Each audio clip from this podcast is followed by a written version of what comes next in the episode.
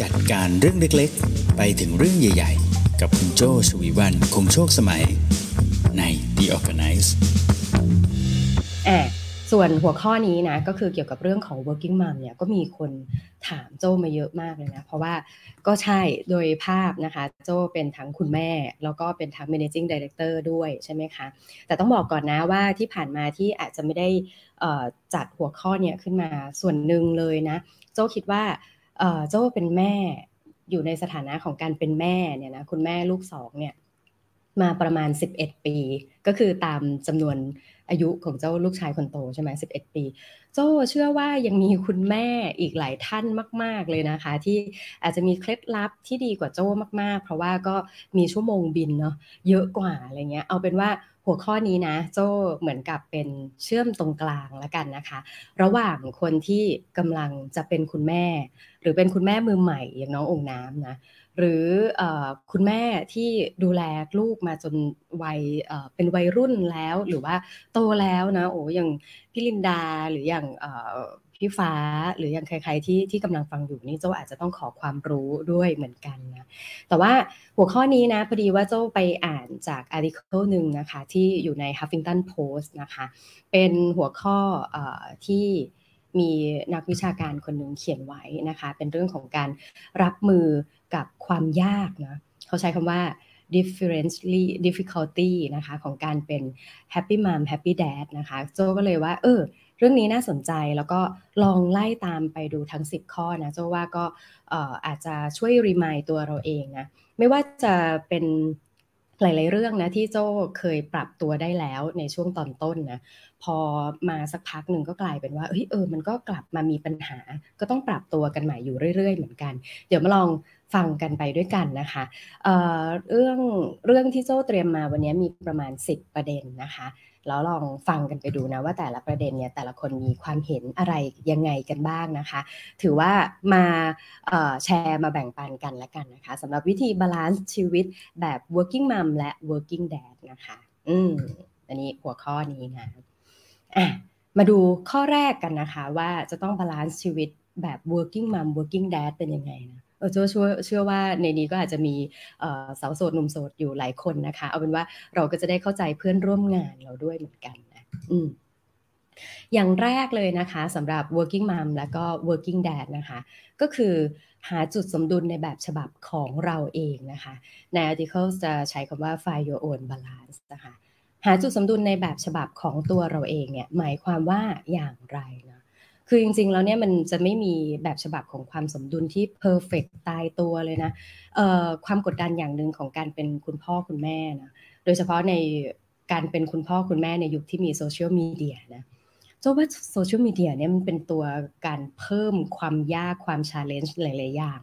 สำหรับคนในทุกสถานะทุกอาชีพเลยนะ เพราะว่ามันกลายเป็นว่าเราเนี่ยจะเห็นจะเห็น สิ่งที่คนอื่นทำเนี่ยได้ไวกว่าแต่ก่อนมากเลยนะคืออย่างแต่ก่อนเนี่ยพอเวลาเราเข้าบ้านปิดประตูบ้านเสร็จปุ๊บเราก็เห็นแต่ตัวเราเอง เห็นแต่คนในครอบครัวใช่ไหมคะพอขึ้นห้องเสร็จปุ๊บเอาปิดประตูห้อง โลกนี้ก็เหลือแค่ชั้นคนเดียวกับในห้องแค่นั้นใช่ไหมใช่ไหมคะ แต่ว่าพอมี social network นี่คืออทุกคนทั้งโลกนี้แล้วคนที่ต่างประเทศต่างก็ ตามเข้ามาในทุกที่แม้แต่ในเวลาที่เราทำธุระส่วนตัวบางทีเราก็เอาโทรศัพท์เข้าไปด้วยใช่ไหมเพราะฉะนั้นจริง ๆ แล้วเนี่ยการที่เราจะหาสมดุลในแบบฉบับของตัวเราเองเนี่ยมันอาจจะกลายเป็นเรื่องยากนะแต่เรื่องแรกเลยเนี่ยที่คุณควรจะต้องทำสำหรับการ balance ชีวิตนะคือ คุณต้องหาจุดที่มันสมดุล อยากให้คุณนึกถึงภาพของการ เลี้ยงจานเนาะเลี้ยงจานเลี้ยงจานแบบกายกรรมจีนนะคะ ที่เขาก็จะมีจานอยู่หลาย ๆ ใบเนาะแล้วจานหลาย ๆ ใบเนี่ยจริง ๆ ถือบนมือเนี่ยมันก็ยากแล้วนะแต่กลายเป็นว่าเขาต้องพยายามเลี้ยงจานบนไม้ไผ่หมุนติ้วติ้วติ้วติ้วมันจะมีจุดหนึ่งที่จานเนี่ยมันอยู่ได้โดยที่ไม่ร่วงลงมา แต่มันก็จะมีการเคลื่อนที่เคลื่อนไหวบางอย่าง การเคลื่อนไหวบางอย่างเพื่อให้บางอย่างอยู่นิ่งเนี่ยคือหลักการของการสมดุลเนาะ ไม่ได้หมายความว่าคุณจะต้อง freeze ทุกอย่าง คุณจะต้องหยุดทุกอย่างเพื่อการเป็นคุณพ่อคุณแม่นะมันจะมีจุดที่คุณ balance เช่นว่าเออเออเราเป็น working mom นะ working dad คำเนี้ยก็ต้องยอมรับตัวเองก่อนว่าเราเนี่ยไม่ใช่เป็นแดดอย่างเดียว หรือว่าเราไม่ได้เป็นมัมอย่างเดียว เรามีคำนำหน้านิดนึงว่าเรามี working ด้วยนะคะซึ่งในขณะเดียวกันนะเราเราในยกแรกเนี่ยเราต้องเข้าใจก่อนว่าเราเนี่ยไม่ใช่ แดดอย่างเดียว ไม่ใช่มัมอย่างเดียว เรามี working นำหน้าใช่ไหมคะ แต่ในขณะเดียวกันเนี่ยพอเราไปที่ออฟฟิศเวลาเจอเพื่อนๆเจอคนในที่ทำงาน เราก็ต้องเข้าใจด้วยอีกเช่นกันนะ ว่าเราก็ไม่ใช่เป็น worker อย่างเดียวใช่ไหม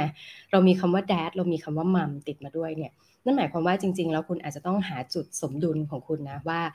working mom ของคุณเป็นยังไง working dad ของคุณเป็นยังไงนะคะ ข้อแรกไม่มีอะไรตายตัว พียงแต่คุณจะต้องเข้าใจว่าสถานะสถานการณ์ของคุณตอนนี้นะ คือคุณเป็นทั้งทำงานด้วย แล้วก็เป็นคุณพ่อคุณแม่ด้วย หาจุดสมดุลในตัวเองนะคะ อย่าไปฟังเสียงคนอื่นมาก อย่าไป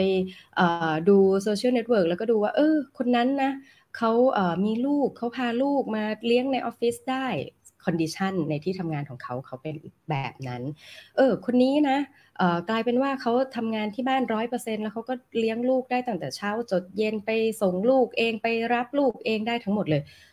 โรงเรียนลูกกับบ้านเขามันอาจจะอยู่ใกล้กันมาก แต่ว่าโรงเรียนลูกของเราบ้านของเรา แล้วก็ที่ทำงานของเรา มันอาจจะอยู่กันคนละทิศเนาะสมดุลของเขาเขาอาจจะทำได้ แต่สมดุลของเราเนี่ยอาจจะทำไม่ได้ ก็ไม่ได้หมายความว่ามีใครถูกหรือผิด หรือมีใครที่ดีกว่า หรือด้อยกว่าแบบนั้นนะคะ เพราะฉะนั้นอันนี้ก็คือข้อแรกเลยนะหาสมดุลก่อนนะ ว่าในแบบฉบับของเราเองเนี่ยการเป็น working mom working dad นะ สมดุลของเราเนี่ยอยู่ตรงไหน แบบที่เราสามารถเลี้ยงจานชาเลนจ์ต่างๆ ได้ ยังมีการเคลื่อนไหวต่างๆ ได้ คุณไม่ต้องหยุดการทำงาน คุณไม่ต้องหยุดการเป็นพ่อแม่ แต่คุณสามารถทำสองอย่างได้ในภาวะที่สมดุลเป็นอย่างไร คุณลองหาของตัวคุณเองนะคะออันนี้ข้อแรกเนาะได้ไหมพอได้อยู่นะ โอเค มาค่ะ ต่อมาไปต่อกันที่ข้อที่สองนะ ข้อที่ 2 ในการที่จะหาจุด balance นะคะของการเป็น working mom และ working dad นะคะ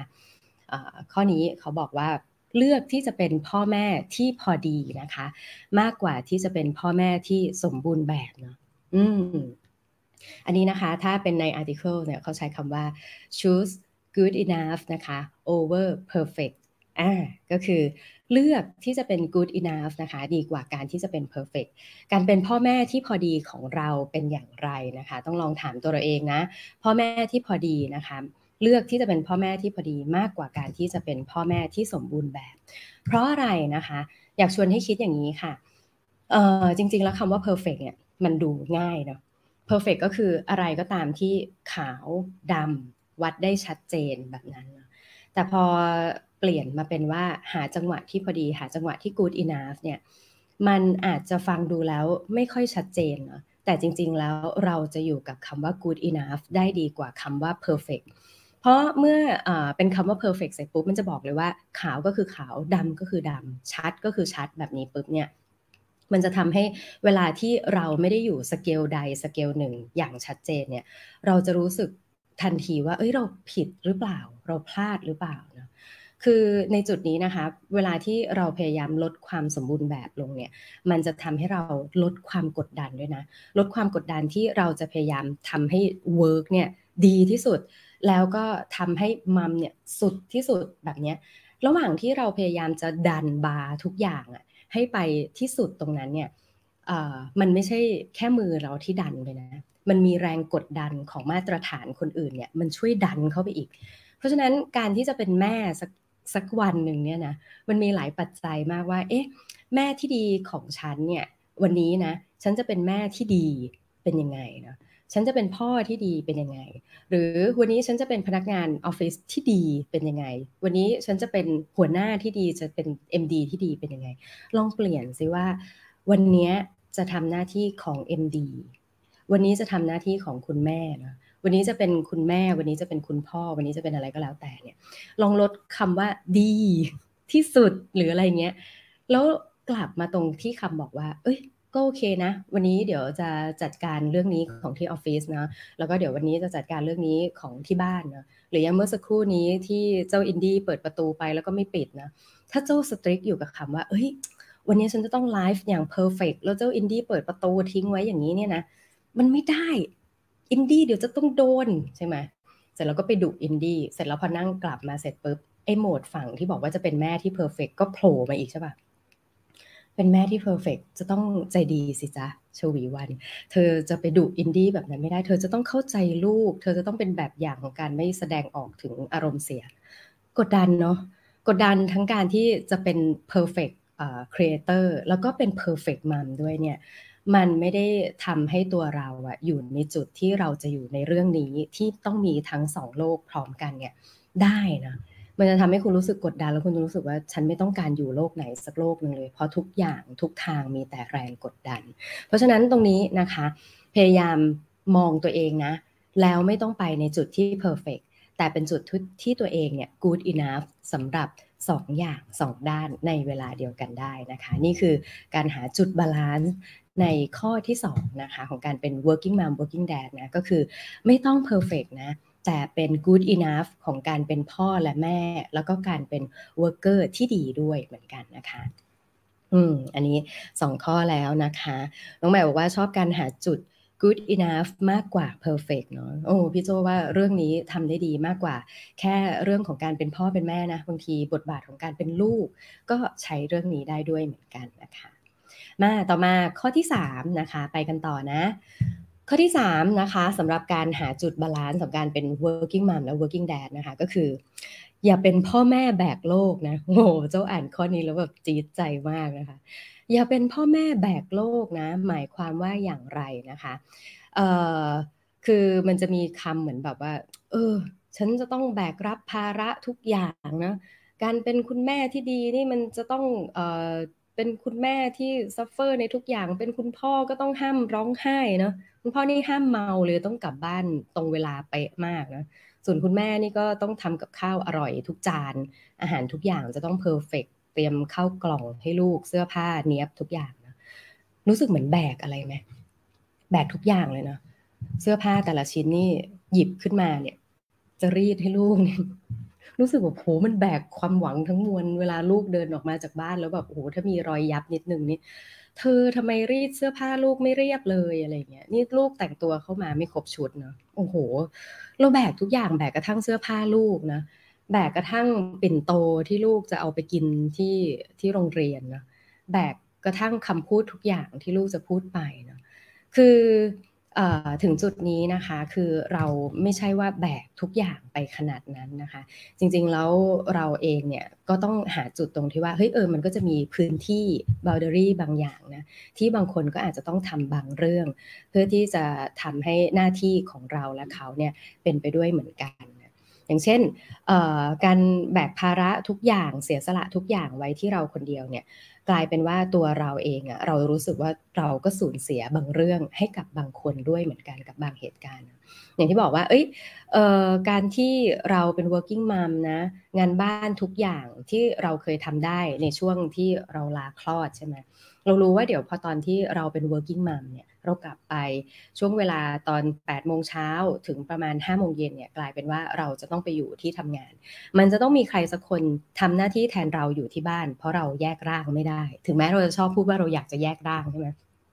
ดังนั้นต้องมีอีกร่างหนึ่งอยู่ที่ที่บ้านเนี่ยเอ่อมันก็อาจจะมีหลายวิธีนะคะ หลาย ๆ คนอาจจะหาสมดุลเช่นว่า เออเออ พาลูกมาที่ออฟฟิศได้มีโซนของการเลี้ยงเด็กใช่ไหมบางคนที่ออฟฟิศไม่ได้เอื้อขนาดนั้นนะคะ ก็อาจจะมีการพูดคุยกับครอบครัวนะคะ มีคุณพ่อคุณแม่หรือว่ามีใครที่พร้อมที่จะเลี้ยงหลานใช่ไหมระหว่างที่เราไม่อยู่บ้านก็ใช่นะคะ หรืออาจจะเป็นพี่เลี้ยงนะคะ โอ้พี่เลี้ยงนี่คือเออเป็นเคล็ดลับเลยเนาะเวลาคนถามโจ้นี่ว่าเคล็ดลับของการเป็น working mom เป็นยังไงบ้างคะอ๋อพี่เลี้ยงค่ะ พี่เลี้ยงคุณแม่น้องๆนะคะ ก็จะช่วยทำให้เราเนี่ยรู้สึกว่าเฮ้ยเราไม่ต้องแบกทั้งสองโลกนะแต่กลายเป็นว่าเอ้ยเราสามารถที่จะอยู่ทั้งสองโลกได้โดยที่ระหว่างที่เรากำลังทำหน้าที่หนึ่งเนี่ยก็มีความไว้เนื้อเชื่อใจอยู่อีกบริเวณหนึ่งโดยคนที่เราก็เชื่อว่าจะทำหน้าที่ในเรื่องนั้นได้ดีด้วยเช่นกัน ซึ่งเรื่องนี้นะคะจริงๆแล้วเนี่ยการที่พอเด็กๆเนี่ยเริ่มเป็นวัยที่ไปโรงเรียนได้เนี่ย ตรงนี้จะเราจะรู้สึกเบาลงอีกในจังหวะหนึ่งก็คือเรารู้สึกว่าการเรียนรู้เรื่องของอความรู้ต่างๆ ที่ได้จากโรงเรียนนะคะ การเข้าสังคมนะเขาจะเริ่มเจอผู้คนที่เยอะมากขึ้นเนี่ยตรงนี้เราก็สามารถที่จะให้เชื่อในความสามารถของโรงเรียน ความสามารถของคุณครู ในระดับที่เราคัดเลือกมาแล้วนะ เราก็ต้องให้เขาทำหน้าที่ตรงนั้นด้วยเหมือนกันนะแต่ในขณะเดียวกันเนี่ย ก็เคยเจอเหมือนกันนะ แบบที่เราก็เอาความคาดหวังไปลงไว้กับคนที่ทำหน้าที่ตรงนั้น หมดซะทุกอย่างจนบางทีที่เราก็ลืมไปเหมือนกันว่า เขามาช่วยดูแลใน part หนึ่งระหว่างที่เรากำลังไปทำอีก part หนึ่งเนาะเพราะฉะนั้นตรงนี้สำคัญนะ อย่าแบกโลกนะคะโจชอบคำนี้เขาบอกว่า อย่าแบกโลกให้โลกลองแบกเราบ้างนะแบกในส่วนที่เราอยากจะขอความช่วยเหลือใด ๆนะ ไม่ว่าจะเป็นจาก คนในครอบครัวนะคะ คนที่ specialize ในเรื่องนั้นนะ เช่นพี่เลี้ยงหรืออะไรแบบนี้นะคะ หรือว่าอาจจะเป็นสถาบันบางอย่างสถาบันการศึกษาเนอร์เซอรี่หรืออะไรแบบนี้นะคะ แล้วถึงเวลาเราก็สามารถกลับไป balance ได้ ด้วยการขอความช่วยเหลือเมื่อถึงเวลาที่จำเป็นนะคะแหมผ่านไปแล้วนะสามข้อนะคะ มาค่ะ ต่อมาข้อที่สี่นะคะ โอ้ ข้อสามนี่มี น้องพัดนะคะ บอกมาว่า ลดการแบกได้ด้วย ไม่ต้องรีดเสื้อผ้าตั้งแต่ต้นค่ะ ปล่อยให้ยับปล่อยวาง เออจริง แต่พี่โจนี่ชอบรีดผ้ามากเลยนะแหวนน้องเลี้ยงพี่โจชอบรีดผ้ามากเลย แล้วก็ชอบล้างจานนะจังหวะที่มันปาดปลื้ดไปนี่รู้สึกแบบสบายใจมากเลยนะคะอ่าส่งเสียงกันมาได้นะคะ สวัสดีค่ะอ่าต่อมาค่ะไปถึงข้อที่สี่นะอยากจะหา balance ชีวิตนะ ถ้าเป็น working mom working dad นะคะ ข้อนี้น่าสนใจนะ เป็นใน 3 ข้อที่ผ่านมาเนี่ยอาจจะพูดถึง mindset ใช่ไหมแต่ข้อนี้คือการลงมือทำเลยนะ ก็คือฝึกจัดตารางให้กับตัวเองนะคะ อันนี้โจช่วยขยายความนะ คือถ้าใน article เขาจะบอกว่า draw a line between home and work นะ draw a line between home and work แต่โจ้จะมาเติมว่าฝึกจัดตารางให้ตัวเองนะสามเรื่อง ไม่ใช่ home and work สองอย่างนะ แต่เพิ่มตัวเองเข้าไปด้วย ฝึกเลยงานครอบครัวตัวเองนะคะ ตอนนี้ถ้าใครที่ดูทางไลฟ์นะโจ้จะมีแบ่งสีไว้ ซึ่ง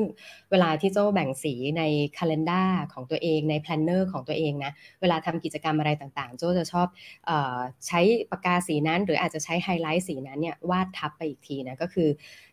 เรื่องที่จะทำอันนี้โปรแกรมที่จะทำอันนี้เป็นเรื่องงานนะอาจจะใช้สีน้ำเงินใช่ไหมเรื่องที่เป็นครอบครัวนะอันนี้อาจจะใช้สีชมพูสีม่วงอะไรเงี้ยนะคะ แล้วก็เรื่องที่เป็นตัวเองนะอาจจะใช้สีเหลืองสีเขียวอะไรเงี้ยก็ได้นะคะ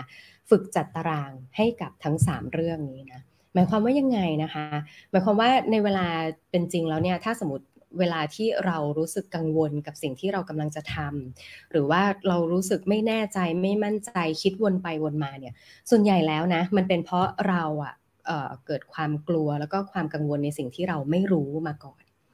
เราไม่เคยวางแผนมาก่อนสำหรับการจะดูแลชีวิตในช่วงหนึ่งสัปดาห์นี้ ซึ่งมีทั้งงานแล้วก็ครอบครัวแล้วก็ตัวเองทำให้เรารู้สึกว่า เอ้ย เหมือนหนูติดจันอะ ใครมา request ทีหลังคนนั้นจะได้ทำก่อนงงไหมเคยได้ยินเรื่องนี้ไหมเวลาที่เรายุ่งมากๆ แล้วเราไม่เคยวางแผนอะไรล่วงหน้านะ อะไรที่มา request ณตอนหลังอะเรามักจะเลือกทำเรื่องนั้นเลย อย่างสมมติแบบล้างจานหรืออะไรอยู่โอ้ยกตัวอย่างนี้ดีกว่า สมมติคุณโทรศัพท์อยู่เนี่ย เคยไหมเวลาเห็นใครโทรศัพท์อยู่แล้วเราเอาอะไรไปยื่นให้เขาว่าเขาก็จะหลับเลย เออ หรือแบบกินอันนี้ไหมเอากินได้หรืออะไรอย่างเงี้ย อาการนี้เลย อาการนี้จะเกิดขึ้นสำหรับคนที่ไม่ได้วางแผนหรือว่ากำลังทำอะไรบางอย่างอยู่โดยที่ไม่มีสติใช่ไหมทีนี้ถ้าสมมติลองที่จะวางคร่าวๆนะไม่ต้อง strict เป๊ะขนาดนั้นนะวางคร่าวๆว่าทั้งหนึ่งสัปดาห์เนี่ยอย่างตัวโจ้เองนะคะโจ้จะเป็นคนวางแผนไว้ว่า 1 สัปดาห์เนี่ยจันทร์ถึงศุกร์เนี่ย balance ของโจ้เนี่ยจะเอียงไปทางงานเยอะหน่อย จันถึงสุกเนี่ยนะเวลาที่จะเริ่มงานเนี่ยถ้าเป็น working hour ก็อาจจะเป็นอะสิบโมงไปจนถึงประมาณหนึ่งทุ่มสิบโมงไปจนถึงหนึ่งทุ่มเนี่ยสเปกตรัมความเข้มเนี่ยอาจจะเป็นบทบาทของการเป็น MD ซะเยอะใช่ไหมแต่ว่าถ้าระหว่างนั้นเนี่ยมีโทรศัพท์มีอะไรจากที่บ้านหรือมีไลน์ส่งมาบอกว่าเออเดี๋ยวลูกต้องการนู่นนั่นนี่อะไรเงี้ยอะโอเคได้ แต่เราก็จะ prioritize ตรงงานเพราะมันเป็น working hour ใช่ไหมคะเสร็จแล้วหลังจากนั้นอะความเข้ม หลังจาก working out ความเข้มเนี่ยเราก็จะไปเน้นที่ครอบครัวใช่ไหมคะส่วนวันเสาร์อาทิตย์เป็นยังไงเสาร์อาทิตย์นะสเปกตรัมความเข้มก็จะไปที่ครอบครัวใช่ไหมคะโดยเฉพาะอย่างวันเสาร์ตอนเช้าเนี่ยโจอาจจะจองไว้สำหรับเป็นเวลาของตัวเอง เสาร์เช้าอาทิตย์เช้า เพราะว่ามันจะเป็นช่วงเวลาที่เด็กๆ แล้วก็คุณพ่อเนี่ยเขายังไม่ตื่นกันเลย มันเป็นช่วงเวลามีไทม์สุดๆ ใช่ไหมเราก็ไปวิ่ง ไปออกกำลังกาย ไปทำผมทำเล็บอะไรอยากจะทำทำไปอะไรเงี้ยนะคะ เนี่ยมันก็จะเป็นสัดส่วนของการจัดตารางเวลาของตัวเองเนาะ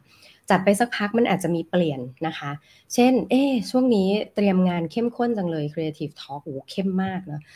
ช่วงวันจันทร์ถึงศุกร์เนี่ย บางช่วงมันอาจจะปลิ้นมานิดนึงเนาะ จากเดิมเนี่ยจบตอนทุ่มหนึ่งเอ้ยบางทีอาจจะต้องมีนัดคุยอะไรสักแป๊บหนึ่งสามทุ่มเพราะว่ามันทำโซนมันไม่ได้กันอะนิดนึง แต่ว่าเดี๋ยวช่วงวันวีคเอนเนี่ยเดี๋ยวเราอาจจะต้องแบ่งเวลามาดูครอบครัวเยอะหน่อยอะไรเงี้ยเราก็มีการพูดคุยกันได้เนาะกับทั้งฝั่งงานแล้วก็ทังฝั่งครอบครัวด้วยเหมือนกันนะอันนี้ก็คือลองฝึกจัดตารางเวลานะคะ อันนี้ ลองดูนะ ไม่มีอะไรถูกอะไรผิด ไม่ได้มีใครบอกว่า เอ้ย เรื่องนี้จะต้อง 30%ครอบครัวเท่านี้เปอร์เซ็นต์ตัวเอง 30%หรืออะไรแบบเนี้ยไม่ได้มีตัวเลขตายตัว แล้วก็ตัวเลขนั้นเนี่ย ไม่เคยจะเหมือนกันในแต่ละช่วงเวลาด้วย อืมเนาะเพราะฉะนั้นต้องลองฝึกเรื่องนี้ดูนะคะน่าเป็นยังไงบ้าง เดี๋ยวเราไปต่อข้อที่ 5 กันนะคะ มาข้อที่ 5 นะ ก็คือเรื่องของ การดูแลตัวเองนะ จริง ๆ เหมือนตะกี้แตะเรื่องนี้ไปนิดนึง ข้อที่ 5 นะคะ ถ้าอยากจะ balance นะก่อนจะดูแลลูกให้ได้ดีนะเราต้องดูแลตัวเองให้ดีก่อน โจ้ชอบคำนี้มากเลยจาก article นะคะ เขาใช้คำว่า put on your oxygen mask first นะคะ อันนี้นึกถึงตอนที่เวลาเราขึ้นเครื่องบินนะใช่ไหมเวลาเราขึ้นเครื่องบินเนี่ยแอร์โฮสเตสเขาก็จะมาสอนวิธีการใช้อุปกรณ์ต่างๆ ใช่ไหมอ่าฟังนะคะคาดเข็มขัดแบบนี้นะ มีหน้ากากออกซิเจนอยู่ตรงนี้ ถ้าคุณเดินทางร่วมกับเด็กใช่ไหมถ้าคุณเดินทางร่วมกับเด็กเนี่ยให้ใส่หน้ากากออกซิเจน คุณก่อนแล้วค่อยจัดการให้หน้ากากออกซิเจนให้เด็กใช่ไหมเพราะว่าเด็กต้องการความช่วยเหลือ ลูกต้องการความช่วยเหลือ แต่ความช่วยเหลือนั้นจะต้องเกิดจากคนที่ให้ความช่วยเหลือได้เนี่ยอยู่ในภาวะที่สตรองแข็งแรงก่อนใช่ไหมอ่าเพราะฉะนั้นแล้วเนี่ยการที่คุณจะดูแลลูกได้นะคุณตัวคุณเองเนี่ยต้องดูแลตัวเองก่อนเนาะแล้วก็ต้องพยายามทำให้ตัวเองเนี่ยเป็นจุดที่สามารถจะให้ความแข็งแรงนั้นได้กับเขาด้วยนะคะ หาเวลาดูแลตัวเองนะ เช่นออกกำลังกายบ้างเนาะเออเราบอกลูกเนี่ยกินดีๆ เสร็จแล้วเราก็ กินเลแล้วก็กินอะไรที่แบบว่า เออ เป็นจังฟู้ดลูกก็แบบ เออแล้วแม่ทำไมกินได้อะทำไมหนูต้องกินบรอกโคลีนะแต่ทำไมแม่กินอะไรก็ไม่รู้ไอติมหวานเจี๊ยบเลยอะไรอย่างเงี้ยใช่ไหมเขาก็จะมองเราเป็นตัวอย่างด้วยเหมือนกันนะว่า เราดูแลเขาแบบนี้ตัวเราเนี่ยเราดูแลตัวเองแบบไหนเนาะอยากจะไปทำผม อยากจะไปทำสปา อยากจะไปช้อปปิ้งอยากจะอะไร ถ้าทำให้ตัวเราเนี่ย แข็งแรงทั้งร่างกายและจิตใจ เวลาที่เราดูแลเขาอะเขาเซนส์ได้นะเขารู้สึกได้ว่าเราเนี่ยส่งพลังแบบไหนให้เขาถ้าช่วงไหนที่โอ้เราเหนื่อยมากเลย เราทำอะไรก็ไม่เข้าที่เข้าทางนะคะ สติเราไม่อยู่กับที่เวลาเราทำอะไรให้ลูกนะลูกก็จะรู้ได้เลยว่าตอนนี้เราโรคหรือแม้แต่ตอนที่ทำงานเองก็เถอะ เวลาที่ทำงานเนาะถ้าสมมติใจเราเนี่ยกังวลโอ้ลูกไข้ขึ้น แต่ก็พยายามส่งลูกไปโรงเรียน ราะว่าวันนี้อยากจะมาทำงานใช่ไหมลูกไข้ขึ้นใจนี่ก็จดจ่อคอยจะถามคุณครูว่า เอ๊ะ ลูกเป็นยังไงบ้างเนาะใจนึงก็รู้สึกผิด เอ๊ะลูกป่วยยังส่งลูกไปโรงเรียนจะไปติดคนอื่นไหมเออแล้วงานเป็นยังไงสรุปแล้วไม่มีอะไรดีสักอย่างเลยเนาะเพราะฉะนั้นทรีตตัวเองก่อนนะว่าเฮ้ยอะตัวเราเองจะต้องแข็งแรงนะพอเราเองตัวเราเองแข็งแรงทั้งร่างกายและจิตใจ สมมติมีอุบิเหตุมาเมื่อสักครู่นี้บอกว่าลูกป่วยใช่ไหมเอ้ย ด้วยความที่ร่างกายเราแข็งแรงทั้งร่างกายและจิตใจเราสามารถตัดสินใจได้เลย ลูกป่วยใช่ไหมอ่างั้นเดี๋ยวลางานแป๊บหนึ่งก่อนอช่วงเช้า เดี๋ยวจะขอพาเด็กไปโรงพยาบาลก่อนนะคะ อาจจะหายไปครึ่งวันเช้านะ พาเด็กไปโรงพยาบาล ตัดสินใจอะไรเสร็จปุ๊บอ่าพาเด็กกลับมาบ้าน ไม่ต้องไปโรงเรียนแล้วนะอ่าก็ไม่ได้กังวลกับที่โรงเรียนละ จังหวะการตัดสินใจเราจะดีขึ้นเมื่อเราดูแลตัวเราเองได้นะคะ เราก็จะดูแลเด็กๆ แล้วก็คนในครอบครัวได้นั่นเองนะคะไปกันเรื่อยๆ สบายๆนะคะ ถ้ามีอะไรอยากจะแชร์ก็ส่งกันมาได้นะคะ ต่อมาค่ะ ข้อที่ 6 นะคะข้อที่ 6 นะคะ ข้อนี้นะ เขาบอกว่า say no to mommy guilt บ้างนะคะก็คืออหลายครั้งเลยนะคะ หลายคนที่อาจจะรู้สึกผิดเนาะรู้สึกที่เราเนี่ยไม่ได้ดีพอนะไม่ได้เป็นแม่ที่ดีพอ ไม่ได้เป็นพ่อที่ดีพอนะอันนี้จะใช้คำว่ามัมมี่กิวใช่ไหมคะอย่าใส่ใจกับคำพูดที่ทำให้เรารู้สึกด้อยค่ามากจนเกินไปนะนะคะคำพูดที่ทำให้เราเรารู้สึกว่าเป็นพ่อเม็ดที่ไม่ดีเป็นแม่ที่ไม่ดีเนาะอันนี้ อันนี้หลายคนอาจจะบอกว่าขอปริ้นไว้ที่หน้าบ้านเลยได้ไหมหรือว่าขอปริ้นไว้ติดไว้ตามรถเข็นลูกเวลาที่เราเข็นไปไหนใช่ไหมเออ มันก็จะมีนะสมัยแม่เนี่ยเป็นแบบนี้สมัยพ่อเนี่ยทำแบบนี้ใช่ไหมหรือว่าป้าเนี่ยแต่ก่อนเนี่ยป้อนกล้วยไอ้เรื่องป้อนกล้วยป้อนน้ำนี่คุยกันไม่หยุดนะคุยกันสามวันแปดวันไม่จบไม่สิ้นนะเออ ทำไมไม่เป็นแบบนั้นล่ะทำไมไม่เป็นแบบนี้เนี่ยเพื่อนข้างบ้านเนี่ยเขาเลี้ยงลูกได้น้ำหนักขึ้นมาตั้งเท่านี้ใช่ไหมเออปั๊มนมออกมาได้กี่ออนล่ะ ข้างบ้านนี่โหเขาปั๊มนมมีสต็อกนมเต็มตู้เย็นเลยใช่ไหมรู้สึกผิด ฉันเป็นแม่ที่ไม่ดีเลย ฉันไม่มีนมสต็อกใช่ไหมฉันเป็นพ่อที่ไม่ดีเลยนี่ไม่เคยพาลูกออกไปเเรียนอะไรด้วยกันใช่ไหมเออ ไม่ดีเลยนี่ไม่มีเวลาอ่านหนังสือนิทานให้ลูกเลย เพราะว่าพออ่านปุ๊บพ่อก็หลับเองอะไรอย่างเงี้ยเออทำไมฉันไม่เหมือนคนนั้นคนนี้เลย เอาจริงๆเนี่ยเสียงคนอื่นที่ฟังนะ คุณเลือกได้นะ คุณน่าจะฟังเสียงที่ให้ improve กับตัวเรานะ เสียงที่เป็น negative หรือเสียงที่ทำให้คุณรู้สึกด้อยค่าลงไปเนี่ย คุณฟังแล้วคุณก็วางไว้ตรงนั้น ถ้าเผื่อว่ามันมันเหมือนเวลาที่คนเอาของมาให้คุณนะคะคนนึงนะ เอาดอกไม้มาให้ เอาอาหารที่ดีมาให้นะ คุณรับไว้ แล้วมันเป็นประโยชน์กับตัวเราเอง คุณก็ขอบคุณเขาใช่ไหมแต่ถ้าเขาเอาของมาให้นะ อาจจะเป็นน้ำเสียน้ำเน่า เป็นอาหารที่ส่งกลิ่นแย่นะ พอเขายื่นมานะ เราเลือกได้นะ แค่เราเห็นเราก็ขุนละ อันเนี้ยอันเนี้ยใช่เลยแค่เราเห็นเราก็รู้สึกหงุดหงิดละ แต่เราเลือกได้นะว่าเราจะรับมาไหมแต่ถามว่าไอ้ความรู้สึกขุนที่เขายื่นมาให้อะมันอยู่หรือเปล่า ก็อยู่ มันเป็นไปไม่ได้เลยนะ ที่เจ้าจะบอกคุณว่าเฮ้ยอย่าไปฟังเขา แต่มันได้ยินแล้วอะตอนจังหวะที่เขาพูดมาเราได้ยินแล้วใช่ไหม ใช่เราได้ยินแล้วแต่ว่าไอ้ตอนจังหวะที่เราจะปลดมันออกจากใจ ปลดมันออกจากบ่าเราเนี่ย อันนี้ก็จะเป็นหน้าที่ของเราด้วยเหมือนกันที่ เออเราจะทำยังไงที่จะเบนความสนใจของเรา จากสิ่งที่เขาพูดแย่ๆมาใส่เนาะหรือว่าจากสิ่งที่เขาแชร์ออกมาในโซเชียลเน็ตเวิร์กแล้วเราก็ดันไปเห็นพอดีแหมโอ้โห คนนี้ perfect ซะเหลือเกินทำไมฉันดูไม่ดีเลย หรือบางทีเขาก็ทักมาเออทำอย่างนี้ก็น่าจะดีนะคะ ลูกพี่ก็ทำมาอะไรอย่างเงี้ยเออเราก็วางเขาไว้ตรงนั้น ราะฉะนั้นนะคะ อะไรที่มันบั่นทอนเรานะทำให้เรารู้สึกไม่ดีพอ ก็วางไว้ตรงนั้น ไม่ต้องแบกเอาไว้ก็ได้นะคะนะข้อต่อไปนะคะ โอ้โจนอกจากทะเลาะกับอุปกรณ์แล้วทะเลาะกับสไลด์ด้วยนะคะ ต่อมาข้อที่7นะคะ ข้อที่ 7 แล้วนะ ข้อที่7นะคะ don't compare ค่ะ อ่า don't compare นะคะ อย่าเฝ้าแต่เปรียบเทียบกับใครนะคะ ไม่ว่าจะเป็นตัวเราเองเนาะเปรียบเทียบตัวเรากับคนอื่นเนาะเปรียบเทียบคู่ชีวิตเราเนาะหรือเปรียบเทียบลูกของลูกของเรานะคะกับคนอื่นเนาะจำไว้ว่าทุกคนมีชีวิตเป็นของตัวเองนะเมื่อไหร่ก็ตามนะที่คุณเปรียบเทียบชีวิตตัวเองกับชีวิตคนอื่นนะนั่นหมายความว่าตอนนั้นคุณใช้ชีวิตคนของคนอื่น ไม่ได้ใช้ชีวิตของตัวเองอะอันนี้งงไหมคือ จริง ๆ แล้วเนี่ยเราทุกคนไม่เหมือนกันเลย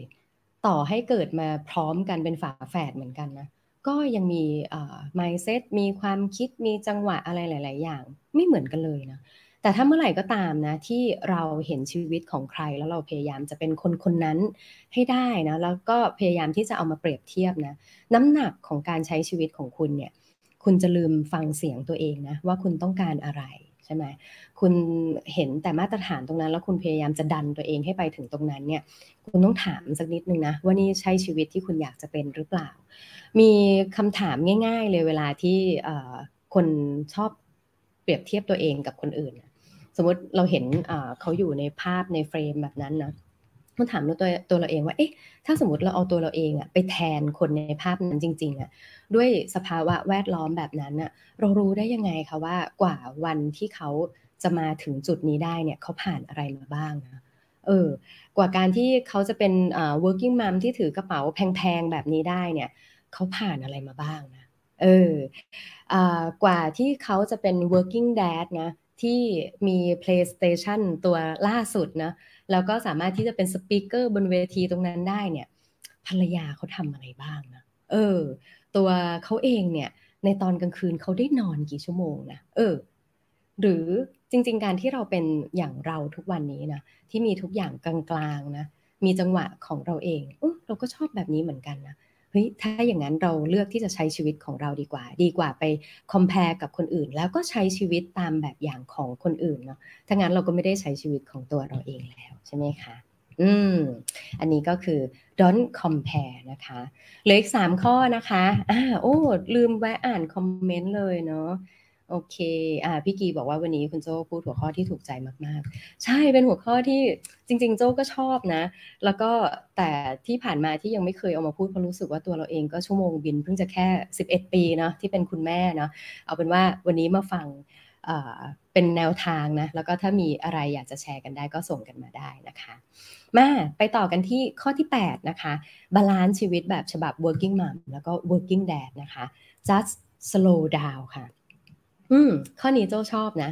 just slow down นะคะ ช้าลงบ้างนะ ไม่ต้องเร่งรีบไปทุกเรื่องนะคะ ใจเย็นใจเย็นลงบ้างนะคะทำให้ตัวเราเองเนี่ยมีสติอยู่กับสิ่งที่เรากำลังทำอืม ข้อนี้หมายความว่ายังไงนะหมายความว่าอย่างนี้ คือเอเคยไหมคะที่เรารู้สึกว่าแบบเฮ้ยมันเป็นเพราะเรามี 2 โหมดไง working mom กับ working dad เพราะฉะนั้นจากปกติเนี่ยเรา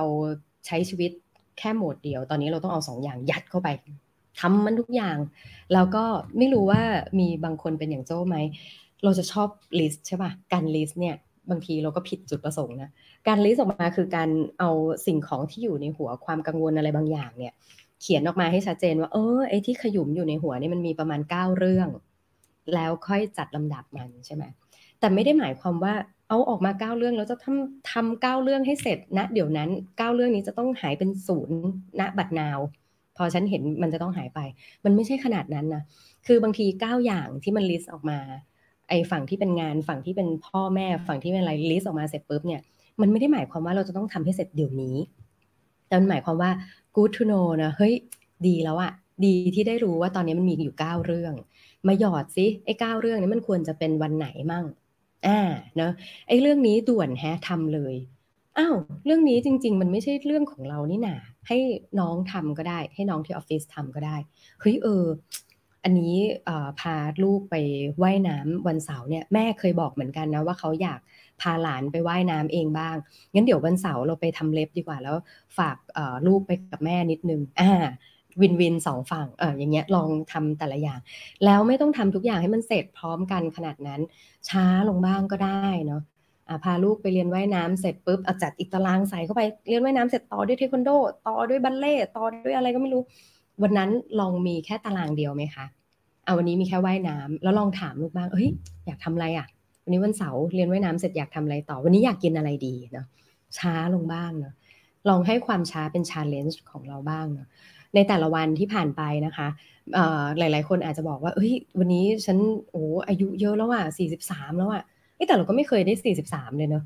แล้ววันที่ในอนาคตอะเราจะอายุมากกว่านี้อะเราอาจจะถามตัวเราเองว่าโอ้ตอนอายุ 43ทำอะไรไปบ้างจำไม่ได้เลย เพราะว่ามัวแต่เร่งรีบกับทุกอย่างอะไรเงี้ยใช่ไหมคะเด็ก ๆ เหมือนกันนะ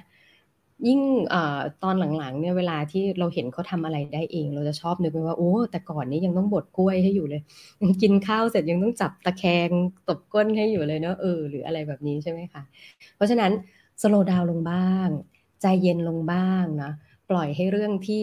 บังเอิญเกิดเกิดขึ้นได้บ้างนะบางทีมันอาจจะเป็นความสนุก enjoy the moment นะตอนนั้นบ้างก็ดีเหมือนกันนะคะ อืมอันนี้ก็คือข้อที่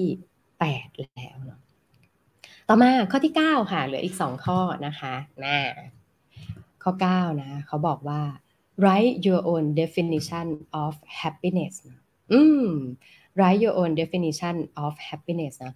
โจต้องบอกว่าอันเนี้ยโจแอบบิดนิดนึงอืมถ้าใน article นะใน Huffington Post เนี่ยเขาใช้ข้อนี้เขาใช้คำว่า write your own definition of success นะ เจ้าคิดว่าถ้าเป็นเรื่องของครอบครัวนะถ้าเป็นเรื่องของครอบครัวเนี่ยบางที success อาจจะไม่ได้สำคัญขนาดนั้นนะเจ้าคิดว่าถ้าเป็นเรื่องของครอบครัวเนี่ย happiness อาจจะดูสำคัญกว่าในในความคิดโจ้นะ อันนี้โจ้ก็เลยแอบเสนอนะว่า write your own definition of happiness นะคะ ให้นิยามความสุขของตัวเราเองนะ ในแบบฉบับของครอบครัวของเราเอง อืม ข้อนี้นะ ข้อนี้พูดไปยิ้มไป definition ของความสุขของคุณคืออะไรบ้างคะ จริงๆ มันจะไม่ใช่เรื่องตายตัวนะ จริงๆ เป็นคำถามง่าย ๆ แต่ตอบได้ยากนะ ความสุขของคุณคืออะไร ตอนนี้ความสุขของโจ้เหรอ ความสุขของโจ้คงอาจจะเป็นการได้ทำการได้อยู่กับคนที่โจ้รัก อ่าอย่างเงี้ยใช่ไหม อันนี้อาจจะเป็นนิยามความสุข ของโจ้นะตอนนี้ นิยามความสุขของแต่ละคนตอนนี้อาจจะต่างกัน บางคนอาจจะบอกว่า นิยามความสุขของฉันตอนนี้คือการที่มีสุขภาพร่างกายแข็งแรง เพราะตอนนี้โหออฟฟิศซินโดรมยึดทั้งตัวเลยนะความสุขของฉันนะตอนนี้คือการไม่มีภาระหนี้สินอ่าเพราะว่าโอ้ตอนนี้เป็นวัยรุ่นสร้างตัวอายุ 30 กว่านี้น้องๆเบิร์นเอาท์กันมากเนาะเพราะเป็นช่วงที่เริ่มจะมีสินทรัพย์ก้อนใหญ่ เริ่มอยากจะมีบ้านมีรถเนาะ ใช่มันมันเป็นช่วงจังหวะแบบนั้นเลย ส่วนใหญ่เวลาน้องๆมาปรึกษาเนาะโอ้พี่โจ้ไม่ไหวเลยอะ่ะโอ้ภาระเยอะมากเลย อายุเท่าไหร่สามสิบโอ้เนี่ยแหละมันเป็นอย่างนั้นแหละ ช่วงวัยเนี้ยมันจะเป็นวัยที่แบบวัยรุ่นสร้างตัวมาละกัดฟันนิดนึงหา balance ให้ตัวเองนิดนึง เดี๋ยวพอผ่านช่วงนี้ไปได้นะ เราจะขอบคุณตัวเราเองช่วงนี้ที่เราเหนื่อยมากอย่างเงี้ยใช่ไหมอืม ความสุขนะ ตอนนี้ของเราอาจจะเป็นเรื่องนี้ ความสุขอีก 5 ปีอาจจะเป็นอีกเรื่องหนึ่งก็ไม่ไม่แปลกไม่แตกต่าง ความสุขของเรานะคะผู้หญิงทำงานมีลูกสองคนเหมือนกันเด้เลยนะ อายุ 43 ปีเหมือนกันเลย แต่ปรากฏว่าความสุขของโจอาจจะเป็นแค่การได้ปลูกต้นไม้หน้าระเบียง แต่ เพื่อนกันที่อยู่อย่างนี้เลย อาจจะบอกว่าความสุขของฉันคือการที่ได้รับส่งลูกไปโรงเรียนในทุกวันแบบนี้เห็นไหมเออ มันก็จะต่างกันไปแบบนี้เพราะฉะนั้นนะคะ หามความสุขในรูปแบบของตัวเองแล้วก็ไม่ต้องยึด รูปแบบความสุขของคนอื่นเนาะแล้วบางทีบางทีอันนี้นะ อันนี้ช่วงหลังโจ้เป็นนะโจ้จะแอบระวัง ก็คือบางทีการแผ่ความสุขของเราเนี่ย มันก็ควรจะอยู่ในพื้นที่ความสุขของตัวเรานะบางทีเราไม่รู้จริง ๆ คือโจ้เองการใช้โซเชียลเน็ตเวิร์กบางครั้งเนี่ยเราใช้ในรูปแบบของการเป็นไดอารี่ การบันทึกอะไรเงี้ยใช่ไหมคะแต่บางคนก็อาจจะรู้สึกว่าโอ้โหแสงความสุขคุณมันแยงตาเหลือเกินอะไรเงี้ยเออ มันก็อาจจะเป็นไปได้นะ โดยที่ตัวเราอะ่ะไม่ได้ทันระวังนะ แต่บางทีมันไปโดนไปพลาดพิงโดยใครบางคนอันนี้ เราเองก็ไม่ต้องกดดันขนาดนั้น แต่ก็ให้รู้ด้วยเหมือนกันว่าเออในพื้นที่ตรงนั้นมันก็มีเยอะแยะมากมายเนาะอืม สุดท้ายค่ะเนาะสุดท้ายข้อนี้ก็รักมากเหมือนกัน โจจะบอกว่าเป็นอาร์ติเคิลที่โจชอบมากเลยนะ Huffington Post อันนี้เนาะข้อสุดท้ายเขาบอกว่า find your own passion นะคะ don't lose them จริงๆ ข้อนี้มันจะมีความ forward นิดนึง คือถ้าถ้าเป็นตัวต้นฉบับเลยเนี่ยเขาบอกว่า find your own passion and follow it นะคืออถ้า follow it ก็หมายความว่า เอ้ยต้องพุ่งตามมัน passion อยู่ไหน ฉันจะวิ่งตามมันไปนะแต่ในความคิดของโจนะ จริง ๆ พอเจอ passion แล้วเนี่ย อย่าอย่าทำมันหายแค่นั้นเนี่ยบางทีก็อาจจะเพียงพอแล้วนะ เจอ passion ของเรา อย่าทำมันหาย วิ่งตามมันได้ ถ้าคุณมีแรงพอนะอย่าลืมสิ่งที่คุณรักนะคะ แม้ว่าคุณจะเป็นพ่อแม่แล้วนะ คุณก็ยังมีสิทธิ์ที่จะมีพื้นที่ความสุขของตัวเองนะ เพราะข้อนี้นะ อยากจะขีดเส้นใต้ตรงนี้เลย คุณเนี่ยคือต้นแบบความสุขของลูกๆคุณเลย อืม เขาเรียนรู้ทุกอย่างจากคุณนะ เรียนรู้การใช้ชีวิตนะคะ เรียนรู้ว่าความสุขเป็นยังไงก็จากการที่เขาเห็นจากคุณพ่อคุณแม่นะว่าอ้าวโอเค เวลาที่มีความสุขคุณแม่ยิ้มเนาะเวลาที่มีเรื่องที่เขาทำไม่ถูกต้องเนี่ย คุณแม่จะกลายเป็นยักษ์อันนี้อันนี้เป็นคำศัพท์ที่บ้านเจ้าเอง เออ เพราะฉะนั้นเนี่ยการที่คุณอยากให้ลูกคุณเนี่ยอารมณ์ดี ถามว่าคุณหัวเราะให้ลูกคุณเนี่ยเห็นเป็นแบบอย่างมากน้อยแค่ไหน คุณบอกว่า เอ้ย ลูกต้องออย่ามองอย่าอยู่แต่กับจอ อย่าอยู่แต่กับเกม ตัวคุณเองเนี่ยวางโทรศัพท์ลงเวลาอยู่กับลูกเนี่ย มากน้อยแค่ไหน ในขณะที่คุณกำลังบอกโอ้ยอย่าเล่นเกม ปากเนี่ยพูดไปนะ แต่มือเนี่ยไถไถอยู่เหมือนกัน ลูกก็อาจจะเอาละแม่ไม่ไม่วางมือจากโทรศัพท์มั่งอะไรเงี้ยใช่ไหมเออ เนอะคุณคือต้นแบบความสุขของลูกนะคะ คุณอยากให้ลูกมีความสุขแบบไหน คุณใช้ชีวิตให้เขาดู คุณทำเป็นแบบอย่างให้เขาดู คุณอยากให้ลูกหัวเราะแบบไหนคุณหัวเราะให้เขาดูนะมารยาทบนโต๊ะอาหารเป็นแบบนี้นะลูก การแต่งตัวไปเจอคนแบบนี้ต้องพูดจาแบบนี้คุณทำให้เขาดูแบบนั้นนะคะ ก็จะเป็นวิธีการ balance แล้วก็ทำให้ตัวคุณเองเนี่ยยังเชื่อในสิ่งที่ตัวเองชอบ สิ่งที่เป็น value ของตัวเองนะคะ วันนี้โจ้ตั้งใจเอากีตาร์มาวางไว้ให้เห็นนะ ปกติจะดันไปซ่อนๆ เนี่ยค่ะ บางที เย็นวันไหนเนาะเหนื่อยๆอะนั่งร้องเพลงสักเพลงสองเพลงแล้วค่อยไปทำอย่างอื่นใช่ไหมแล้วค่อยไปจัดการลูก บอกลูกอะเดี๋ยวอีกสิบนาทีมาอาบน้ำนะ เดี๋ยวแม่นั่งเล่นเพลงก่อนอะอย่างเงี้ยก็เป็นไปได้ หรือบางทีก็นั่งเขียนนั่งทำอะไรบอกเขาสักนิดนึงเดี๋ยวแม่จะทำนู่นอันนี้หนูอยากทำอะไรหนูอยากได้จากอะไรจากแม่ไหมเดี๋ยวเราแยกย้ายกันสักพักหนึ่งแล้วเดี๋ยวเรามาทำกิจกรรมด้วยกันได้หมดเลยเนาะเพราะฉะนั้นวันนี้นะคะก็จะเป็นทริค ประมาณ 10 เรื่องนะคะ ซึ่ง 10 เรื่องนี้ก็มีทั้งแนวคิดนะ หรือบางข้อก็เป็น actionable ให้ลองทำดูนะคะสำหรับคนที่ฟังอยู่ทั้งคนที่ยังไม่ได้มีครอบครัวเนาะเราก็จะได้เอมพัตตีกับไม่ว่าจะเป็นหัวหน้างานหรือเพื่อนร่วมงานของเราที่มีครอบครัวแล้วเนาะว่าอ๋อเขามีเรื่องที่กังวลใจเรื่องที่จะต้อง balance ต่างๆ เหล่านี้เนาะหรือถ้าคนที่มีครอบครัวแล้วนะคะ อาจจะมือใหม่นะก็อาจจะได้ trick ต่างๆ เหล่านี้ไปบ้าง หรือว่าถ้าใครที่มีประสบการณ์มากกว่านะคะฟังเสร็จแล้วปุ๊บอยากจะมีคอมเมนต์มีอะไรก็ส่งกันมาได้ในช่องทางของการคอมเมนต์ในช่องทางไลฟ์ได้ทุกทางด้วยเหมือนกันนะคะแวะอ่านคอมเมนต์ก่อนที่จะลากันไปนะคะพี่ฟ้าบอกว่าไม่เปรียบเทียบกับคนอื่น พออายุเยอะขึ้นต้องเบรกตัวเองไม่อวดลูกเยอะไปด้วย โอ้ คือบางครั้งคอนเทนต์ของลูกเรานี่ก็เป็นความความสุขของคนอื่น บางทีนะ บางทีอย่างโจ้นี่ช่วงนี้นี่ติดตามการแข่งขันไอสเกตของลูกสาวคุณคุณเบิ้ลนรงยศอะไรอย่างเงี้ยเนาะนี่เดี๋ยววันอาทิตย์ก็ว่าจะไปดูเขาแข่งเนี่ยมันบางทีก็เป็นแรงบันดาลใจได้ เราเราจะรู้อะค่ะว่าจังหวะที่เราจะพูดถึงลูกชื่นชมลูก ให้เขารู้สึกว่าเออเราก็ภูมิใจที่มีเขาเนี่ยเราจะรู้เองแหละว่าอยู่จังหวะไหนนะคะ คุณปุ๊กบอกว่าไฮไลท์วันนี้คือข้อ 9 ค่ะ เข้าใจตัวเองและอยู่ในแบบความสุขของเราเอง ชอบหัวข้อนี้มากๆ ใช้ได้กับทุกสถานการณ์ เยี่ยมเลย คุณแสงอรุณเพิ่งเคยฟังคุณโจ้เสียงสวยมาก คุณค่ะอ๋อคุณแสงอรุณเอ่อคือเพื่อนนักวิ่งด้วยกันจำได้นะคะ ที่ตอนนั้นเสื้อเราหลงกันนะ คะ อืม ยอดเยี่ยมเลย ในห้อง Morning Call เป็นยังไงบ้างคะ มองย้อนกลับไปได้เลย ช่วงแรก ๆ เคยเสียดุลมากนะคะ อันนี้พี่กีส่งมานะ การเป็นแม่ยากกว่าการทำงาน และการเป็นแม่ที่ดียากมากที่สุด ชอบที่คุณโจบอกว่าไม่ต้องเพอร์เฟกถูกต้องมากๆ อย่าเปรียบเทียบกับคนอื่นจริงค่ะ พี่กีพูด โอ้โห touch ใจโจมากเลยนะ คือการที่เป็น working woman มาก่อน ก่อนที่จะเป็น working mom เนี่ย working woman เนี่ยโดยเฉพาะถ้าเป็นสายละเอียดสาย organize เนี่ยเราจะมี framework ชัดมากนะเราจะทำหนึ่งสองสามสี่เรามีทั้ง framework เรามีทั้ง standard คือมาตรฐานเนาะแล้วเราก็มีทฤษฎีมีหลักการโหสามอย่างเป๊ะมากทุกอย่างชีวิตจัดการเอาอยู่หมดเลย รู้กระทั่งว่าวันนี้จะมีฝนตกไหมต้องเตรียมล่มไปหรือเปล่ารู้หมดเลย แต่พอเป็นแม่ เด็กนะ คือล้มล้างทุกอย่างเลยอะไม่ว่าเราจะเตรียมมาดีขนาดไหนนะคะ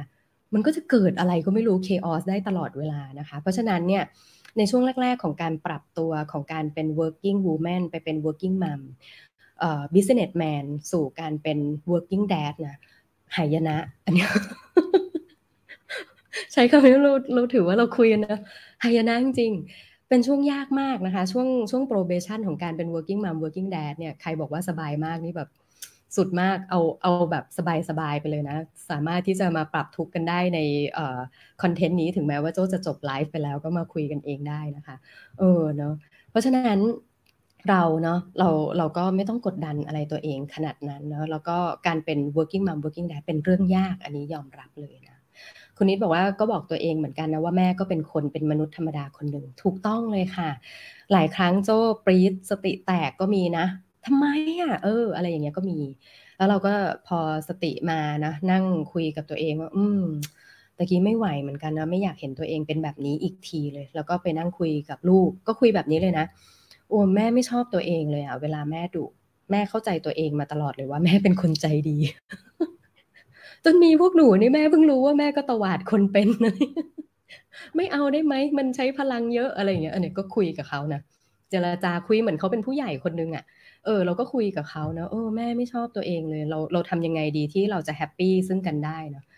เราคิดว่าเขาพูดไม่รู้เรื่องจริงเขาฟังนะแล้วเขาก็พยายามที่จะสื่อสารเขาอยากเห็นเราแฮปปี้เหมือนกันแหละนะพี่ลินดาบอกว่าสมัยก่อนจะบอกว่าตัวเองนี่เป็นแม่เป็นเหนื่อยเนาะแต่ว่าตอนนี้ลูกโตแล้ว ลูกดูแลเราแทนใช่ พี่ลินดาทุกวันนี้นะโจเอ่อแต่ก่อนนะโจ้ตามแม่ไปสวนลุมใช่ไหมแม่พาโจ้ไปสวนลุม เดี๋ยวนี้กลายเป็นโจ้พาแม่ไปสวนลุมแม่เดินตรงนี้นะ เดี๋ยวโจ้ไปวิ่งก่อนเดี๋ยวมารับกันแล้วไปกินน้ำฝรั่งด้วยกัน เออ กลายเป็นอย่างนั้นนะคะ พี่กีโจ้ชอบคำนี้มากเลย ลูกมีแม่คนเดียวพ่อคนเดียวไม่มีใครแทนเราได้ แต่ว่างานเนี่ย ถ้าเราลาออกหรือเราเป็นอะไรไปนะก็มีคนมาแทนเราได้ ถูกต้องมากเลยค่ะ อืมอันนี้จริงมาก ๆเลยนะคะ พี่กี แม้แต่อันนี้ใช้ได้กับการเป็นบทบาทเป็นลูกเหมือนกันนะเวลาน้องๆ โจมาขอลาบอกอู้พี่โจแม่ตะกี้โทรมาบอกว่ามีปัญหาเอ่ออยู่ทางนั้นตรงนี้บอกเอ้ย ฝากงานแล้วไปเลย เอองานเนี้ยฝากกับน้องๆ ฝากกับพี่ก็ยังได้เลยนะ แต่แม่เนี่ยฝากพี่ไม่ได้นะ พี่ไปดูแม่ให้ไม่เป็น เออ ใช่ไหมเออ อันนี้จริงนะคะ โอ้วันนี้คอมเมนต์มาสนุกสนานมากอินไซต์นะคะโอ้อินไซต์เยอะมากเลยนะ พี่กีก็เป็นนะ ชอบเรียนหลายอย่าง คุณนิดบอกว่าสามเดือนแรก ถ้าต้องออกจากบ้านจะเครียดมากแพ็คของเหมือนย้ายบ้านใช่ โอ้ย อันนี้นะโจ้มีเลี้ยงอของอินดี้นี่เลี้ยงด้วยขวดด้วยใช่ไหมคะทันนมจากขวดนี่เคยเอากระทั่งหม้อนึ่งขวดนมเนี่ยไปเที่ยวด้วยกัน โอ้ย ย้ายบ้านยังกะย้ายบ้านเนอะแต่ก็อยากให้เขาทำอะไรหลายอย่างมีโมเมนต์ในชีวิตด้วยกันเยอะเหมือนกันนะคะ โอ้วันนี้ขอบคุณมาก ๆ เลยนะคะ อยู่กันนานสักนิดหนึ่งเนาะช่วงท้ายเป็นเรื่องของการฟัง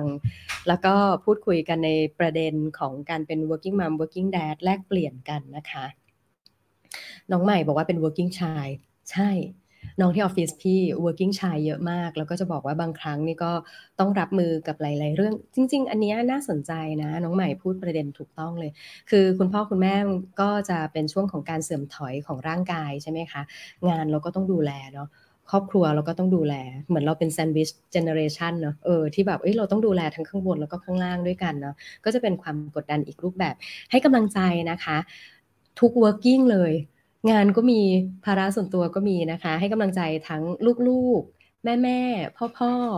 คุณย่าคุณยายคุณปู่คุณตาด้วยนะคะ ก็วันนี้หวังว่าจะเป็นประโยชน์กับทุกคนนะคะ แล้วก็ถ้าชอบคอนเทนต์ชอบเนื้อหานี้นะคะ อย่าลืมกดไลค์กดแชร์นะคะ แล้วก็ส่งไปให้คนที่คิดว่าจะมีประโยชน์ในเรื่องนี้ติดตามกันได้นะคะ แล้วก็กลับมาพบกันใหม่กับ The Organice นะคะ จะมาเจอกันแบบนี้ทุกวันพุธเนาะ โอ้โหพูดถึงอันนี้อยากจะเกริ่นไว้สักนิดนึงนะคะ จริง ๆ วันนี้ The Organice เนี่ยก็ถึง episode ที่ 297 นะโอ้เกือบจะ 300 แล้วนะคะ เกือบจะ 300 ครั้งที่โจพูดคนเดียวนะคะ The Organice นะเคยพัก season ไปครั้งหนึ่ง เมื่อตอนที่ครบ 100 episode นะคะ ตอนนี้ใกล้จะครบ 300 episode เนี่ยโจจะขอพัก season ที่2อ่าพัก season ที่ 2 นี้เมื่อครบ episode ที่ 300 นะคะ อันนี้แจ้งล่วงหน้า เผื่อว่าเดี๋ยวห่างหายกันไปเดี๋ยวจะตกใจเนาะเดี๋ยวครบ season ที่ episode ที่ 300 นะคะเจ้าอาจจะพัก season สักระยะหนึ่งนะคะ แล้วก็จะกลับมาพบกันใหม่อีกครั้งนะคะ ก็จะมาในรูปแบบนี้แหละ มาไลฟ์แล้วก็มีทั้งรูปแบบของ Clubhouse ด้วยนะคะ วันนี้เป็น episode ที่ 297เนาะเดี๋ยวเราเจอกันจนถึง episode ที่ 300 แล้วเดี๋ยว The Organice จะพัก season กันสักนิด แล้วค่อยกลับมาพบกันใหม่นะคะอ่าจนกว่าจะถึง พุธหน้านะคะ วันนี้ขอให้พบเจอแต่เรื่องดีๆ คนดีๆ เหตุการณ์ดีๆนะคะ วันนี้ลาไปก่อนขอบคุณสำหรับการติดตามที่ช่องทาง Facebook และ YouTube ด้วยนะคะ สวัสดีค่ะ